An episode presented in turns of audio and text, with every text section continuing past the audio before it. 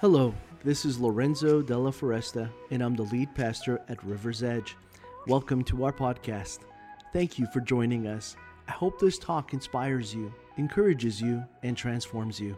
Today is the continuation of a spiritual conversation that has been taking place between you and Jesus. I'm certain that you'll be blessed by His Word, and I believe that God has great things in store for you because you already belong. Enjoy the message. So, we are in this series called uh, Don't Waste Your Past. And it's all about learning how we can leverage it, like just really grow from it. And I know it's tough to revisit it, but it's what God does. He puts us in a position to be able to sometimes step back so that we can truly move forward like never before. And today we're going to be talking about prevailing over the past. And I believe that in this new year, in 2023, as we look ahead, I believe we want to inherit the promises of God. I believe that the promises that God has given us, the goals and aspirations we have for ourselves, the dreams, the desires that we have in our heart, we want to see God fulfilled. There's going to be some work that's going to be required on our part. And one of those things is, is going into the past. And so when we ask ourselves, what is required? What is requested of us for us to be able to have those promises fulfilled, the answer is always that before we can move forward, God is going to ask us to go back. And I think the concept of asking God for forgiveness is something that we understand because we have always been in a position in our lifetime where we've had to ask someone for our forgiveness. We have had to plead with someone to accept our apology. When we have said sorry to a person, we have also accompanied that with reasons of why we were sorry. I think when we were children and we said sorry, our parents or a guardian or someone who was an adult, a teacher, or someone in authority over us would then say, explain what you're sorry for. And I think that there's some things that we've done in our past that we just don't even know how to say sorry for because we just forgot them. Whether it be just intentionally on our part or possibly even just because it happened so long ago that we're not fully aware of everything that we should say sorry for. But the thing about being in a relationship with God is that when you begin to live for Jesus, Jesus does something by coming into our life. He brings things to remembrance. He begins to elicit from us memories that point us back to a place and time in which we feel the necessity to then apologize for what occurred. And we do that in our relationship with God. We things are brought to our memory and we go before the Lord and we say, "Wow, Lord, you brought this back. Let me ask right now for your forgiveness." And and we do that in a very authentic way, with sincerity, at times with tears, at times even with with just trembling in our innermost being because we recognize the moment that we have just encountered, where God has brought us to a place where He has asked us to ask Him for freedom from the past. And so when that happens, we understand the, the, the freedom that accompanies it how the tears stop flowing and, and how we feel a burden lifted and, and how we feel better about ourselves in the moment, knowing that there may not be anything that we can physically and tangibly do to erase the past, but we are at least forgiven by God for it. And, and there's beauty and, and, and, and such victory in that. Because not every situation can be reconciled. Not every situation can be won back. Not everything can be restored. Some things that are lost are sometimes lost forever. It doesn't mean that God can't bring new things into our life. It doesn't mean that He can't do a new thing in our life, but not everything that we lose can be brought back. We know this because we have all lost loved ones, and we may not have had the opportunity to go back to that person and say, I apologize for the way that I behaved, for the things that I said. We don't always get that opportunity. That person is no longer with us. They have passed on. And so now what? We're supposed to live with the guilt of that every day? I, have met people who were directly responsible for the death of a loved one. I, I, I have seen the devastation that this has had in their lives of how they have not been able to move past it, beyond it, because they were directly responsible for that loved one's death. And so, how do you erase something like that? How do you experience forgiveness from something like that? If that person is no longer with us and you cannot go back to change the past, how are you supposed to be free from it? Well, the thing about God is that He provides healing and He provides restoration and He provides reconciliation on a spiritual level that affects our mind, body, and soul in a way that sometimes is not physically possible in the everyday tangibles of this life. And so when things are no longer possible in the physical, God makes them possible in the spiritual. And that's how He brings things around for us.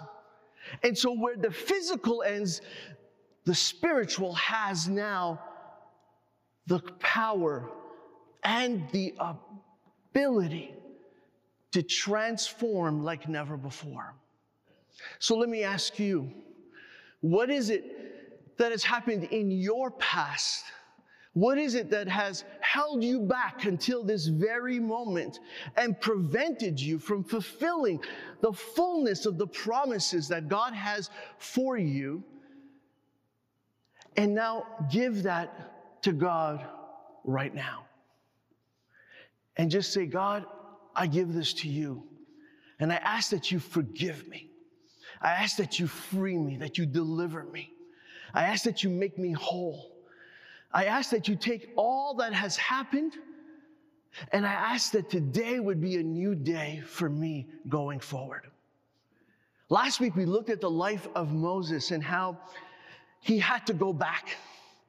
A place that he was known as a murderer. He had to go back, but this time God was asking him to be a deliverer. A murderer and a deliverer in the same person. And I need you to understand that that's really a great description for all of us. Uh, not that we're murderers and deliverers, but, but I believe that we are people who are just complicated in that we have great capacity to do evil and we have great capacity to do good. And when God gets a hold of us, the capacity to do good, it overcomes not just anything that is evil in us, but it has a way of overcoming all the evil that was also done by us. I know that it's hard to believe that God can overcome the evil that way because many of us are still traumatized, possibly by it. The evil that someone else has wielded and acted upon and hurt us with. But the thing about Moses is that God chose an imperfect person to fulfill a perfect plan. And I need you to see that in your imperfections, God is able to work his perfect plan in spite of your imperfections. That no matter what the past is, no matter what the weaknesses are, no matter where it is that you are broken, God is able to use you the way you are today and move you forward the way he did just like in the life of Moses.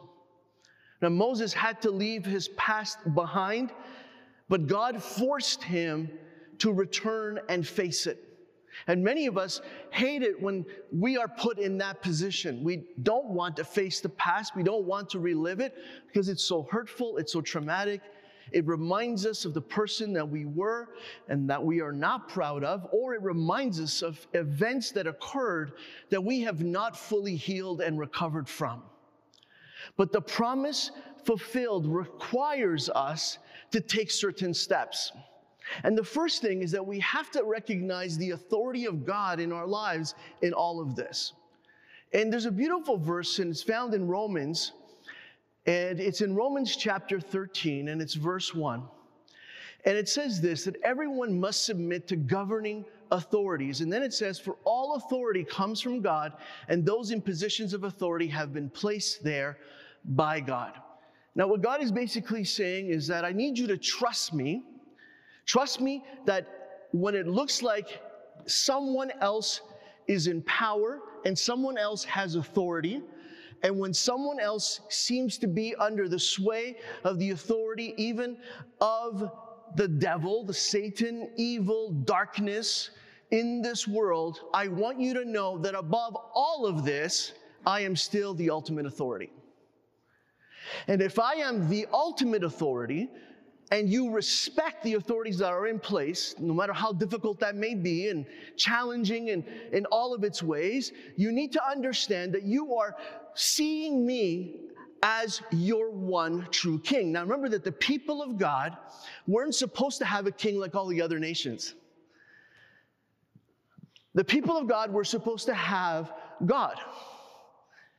And so, what we have forgotten is that God is the authority in our life in all matters, in all things throughout this world. And we sometimes look at the circumstances of this world, this life, and we look at the authorities of this world and of this life, and we give them way too much power in our minds and in our hearts. We give them way too much power over us. And we don't understand that in spite of whatever power they have and they wield, they do not have the ultimate power which belongs to God. Why? Because we are a people under God. And when you're a people under God, when you are a son and daughter to the Heavenly Father, then all of a sudden you see this world completely differently.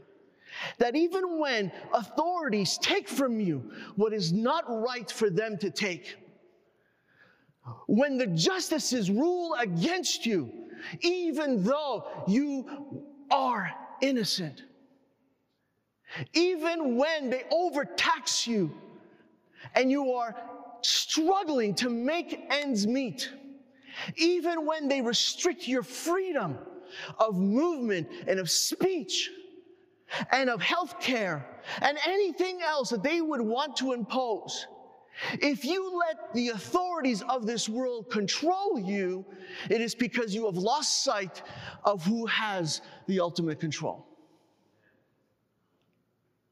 When God is in control of your life, it isn't a problem to respect the authorities below Him because you know that God is going to see you through no matter what. His blessing accompanies you no matter what. Every time you see one of the servants of God in the scriptures taken into captivity, you see that no matter what the king said, their ultimate understanding of who God was in their life, God had the final authority. And because of it, even when they refused to do things like eat meat that had been sacrificed to idols, bow down to statues, and when they were thrown, in one case, into a fiery furnace, and the people who had thrown them into the furnace were burnt alive where they stood. That's how hot it was.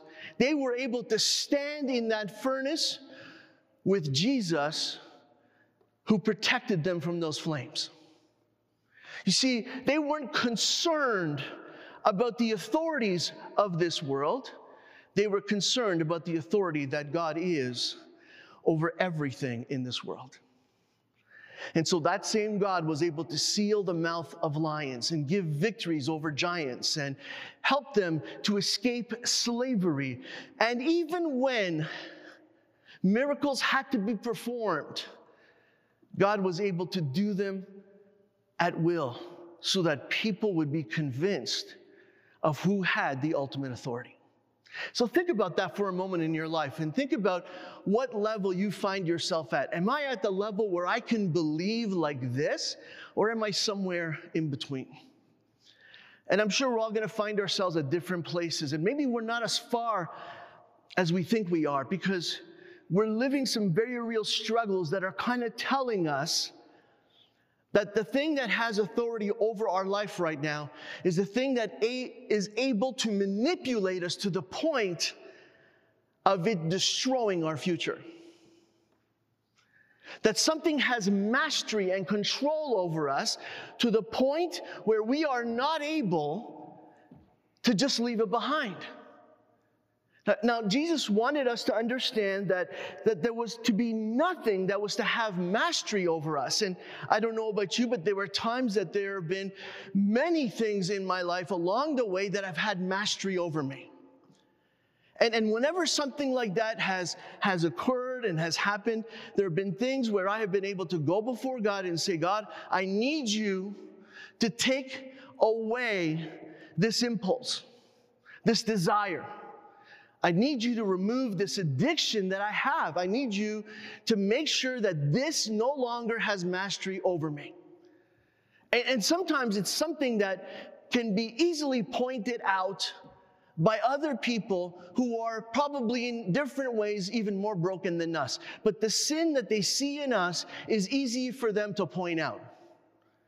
And then sometimes there are things that are a little bit more hidden and elusive. They're not fully in the light like other things. And so we're not always able to discern what it is, but we can still spot it. And here's what God does is that he helps it spot, helps uh, shine a, a, spotlight on it in our own life. That's what the Holy Spirit does and says, I, I need you to understand that in this area of your life, you're a manipulator. In this area of your life, you're, you're full of pride. In this area of your life, you're not able to forgive. In this area of your life, you're greedy. In this area of your life, you're envious. In this area of your life, you have no patience and you're jealous.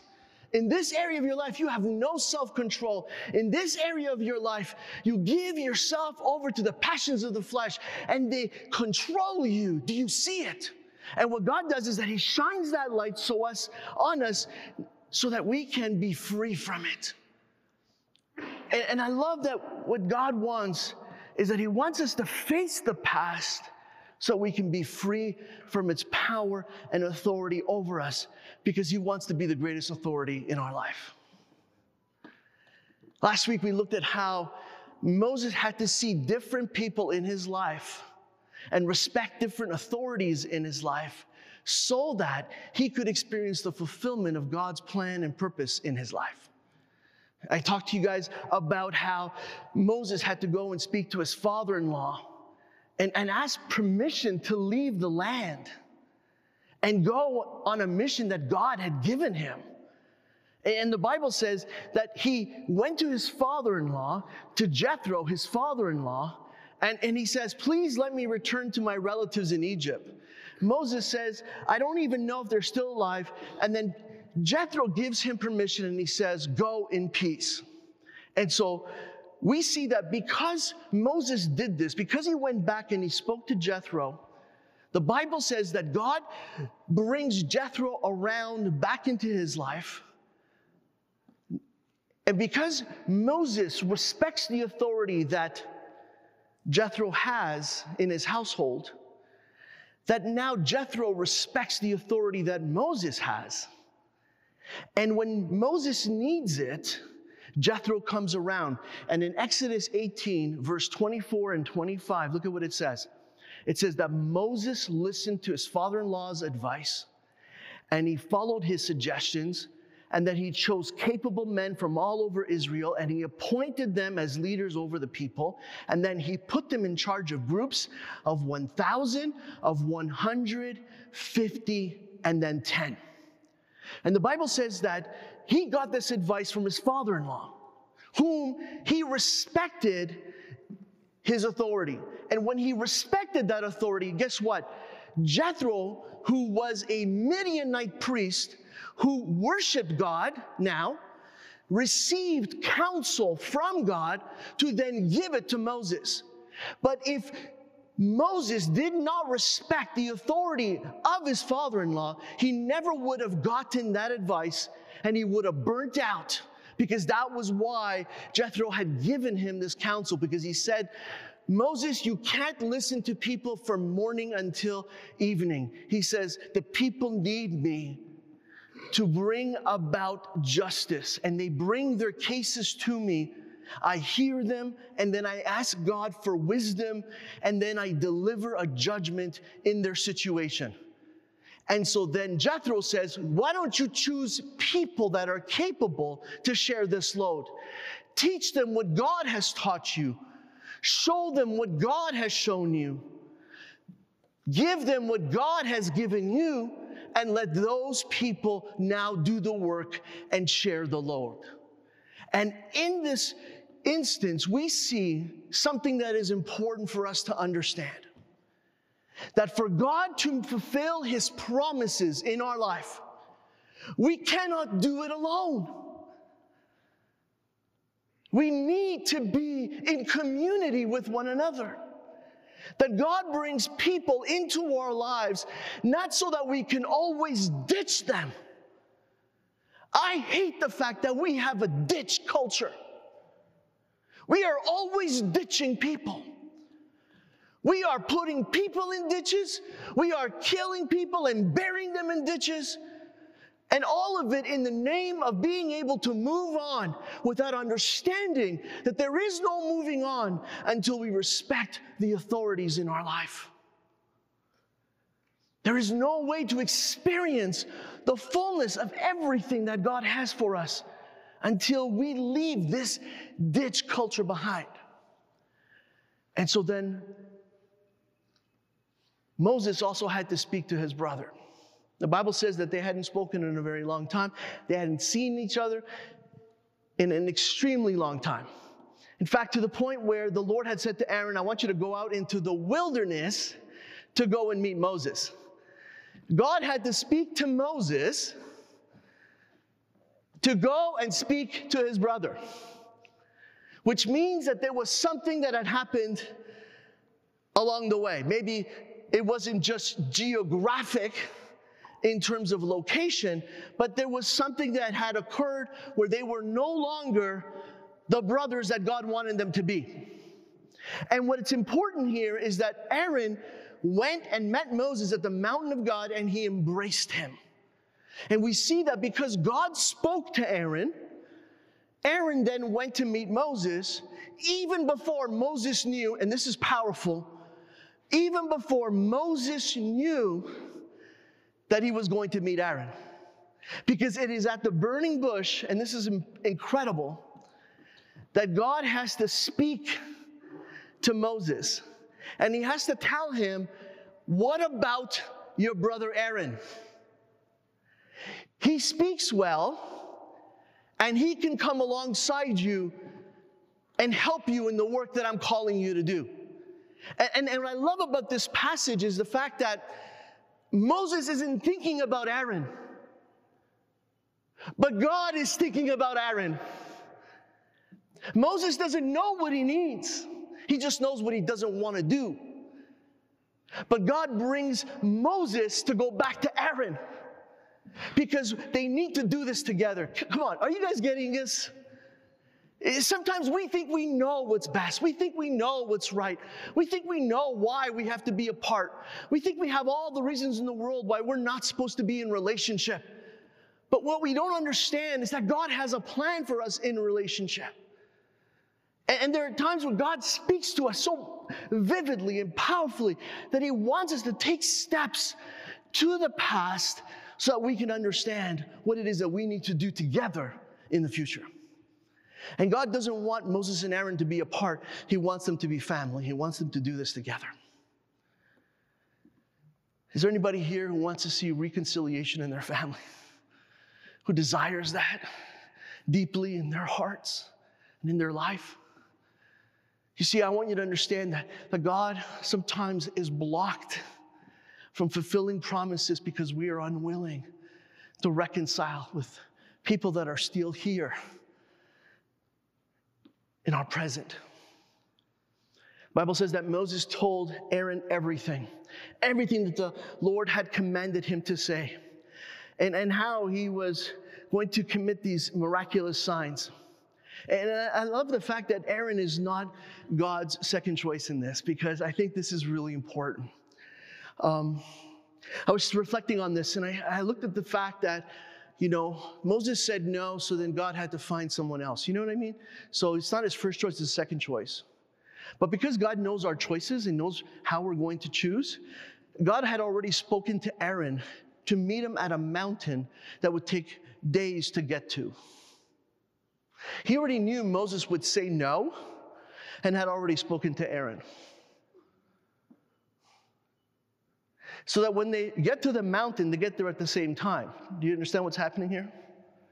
God is speaking, God is speaking to Moses at a burning bush, and he's speaking to Aaron as he's having matzo ball soup in his house. And when he puts his spoon down, he says, Honey, I got to go and meet my brother.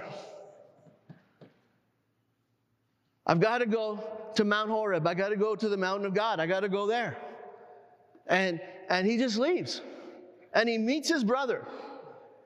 And I want you to see that in the passage that is found in verse 14, look at this. It's beautiful because God does this really amazing thing.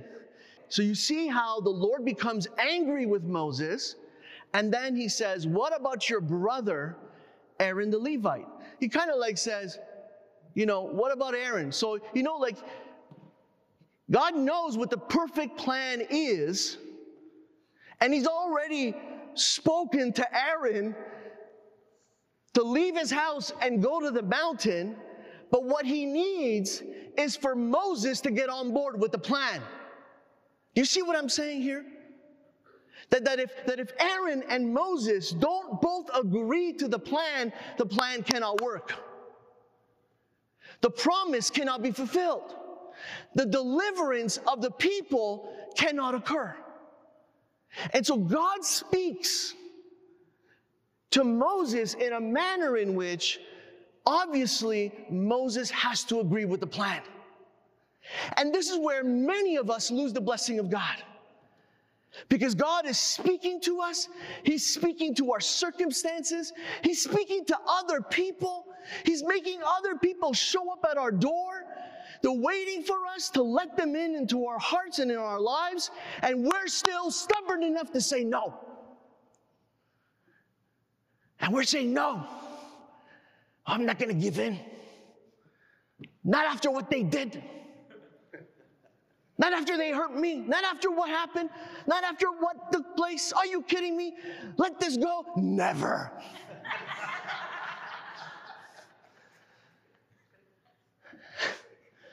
and then all of a sudden, we see in this story that God kind of like is kind of like coaching him into it.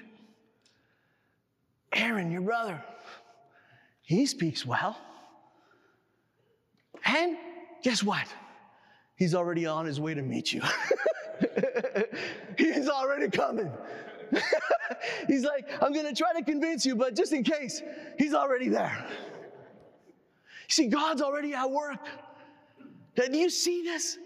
God's actively involved in our past. He's actively involved in our present, and He's actively involved in our future. Can we just thank the Lord for that? He's there. He's there. He's making all things, everything work for our good for those who love God. You see, Aaron did more than just talk. He wasn't God's second choice. You know, I, I, I, sometimes I think because of Hollywood, we get the story mixed up of what actually happens. And, you know, how many of us remember the miracle when he finds himself before Pharaoh? Uh, someone throws their staff down and it turns into a snake. And then Moses and Aaron are there, and the, the staff is also thrown down. And then what it does is that it eats all the other snakes. Anybody remember that miracle?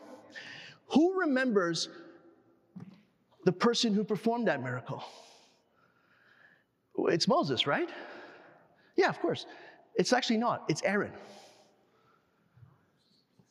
It's Aaron. See, the Bible makes it very clear that God told Aaron to take his staff. Listen to me. This is so important. His staff to throw that down, and it turned into a snake that ate all the other snakes. Now, why is this important? I'll tell you why. Because we think that the only person who performed miracles is Moses, and the only staff that was special was Moses's. But Aaron had a staff too. And you know that he didn't just perform that miracle, but he also brought about the first three plagues. That Aaron brought the plague of the water being turned into blood, the pestilence of the frogs, and all of the gnats and lice that attacked the people and all the livestock. Aaron, four miracles with his staff. The unofficial miracle staff, by the way. Moses had the official one, Aaron had the unofficial one. And yet the first four miracles performed by Aaron. I'll tell you why. Because God has extended the power to all of us. And if we were to believe that it was only for some of us, we would keep going through this life thinking that we are not the one that is chosen by God. But God wants you to know that you are just as chosen as Aaron and as Moses. That the power to perform miracles wasn't just given to Moses, it was given to Aaron. Why? Because the miracle worker, the authority didn't come from Moses or Aaron, it came from God. And God decided who got to perform the miracle. It wasn't Moses who said, Hey, you just met me at a mountain. I was at the burning bush. God chose me. You're only here because, like, I don't talk as well as you. Let's be clear on the hierarchy of this. I'm in charge, and you are sometimes in charge. But what God does is that He says, Here's my authority, and here is how it's going to be used. Moses, the next six times it's you, but for the first four, it's actually going to be Aaron. And it's important that you see that Aaron is not my second choice. He was always part of my choice. Can we say amen to that? Come on. Man, we are nobody's second choice. We are nobody's second choice. We are never God's second choice. We are no one's leftovers. We are no one's afterthought. We are the main thing in God's plan. And God is going to powerfully work in our lives and through it, no matter how we envision the world around us and see the people that are interacting with us in it. Look at 1 Peter chapter 2 verse 9. But you are not like that. You are a chosen people. You are royal priests. You are a holy nation. You are God's very own possession. And as a result, you can show others the goodness of God, for he called you out of the darkness and into his wonderful light. God bless you guys. Thank you so much. Would you guys stand with me as we just wrap this up today? I pray that that encourages you and helps you in your spiritual journey. Now, we got to experience some insights today that God just was able to speak to us about and, and help us and encourage us on our spiritual journey because we're all at different places, but that place is known by God.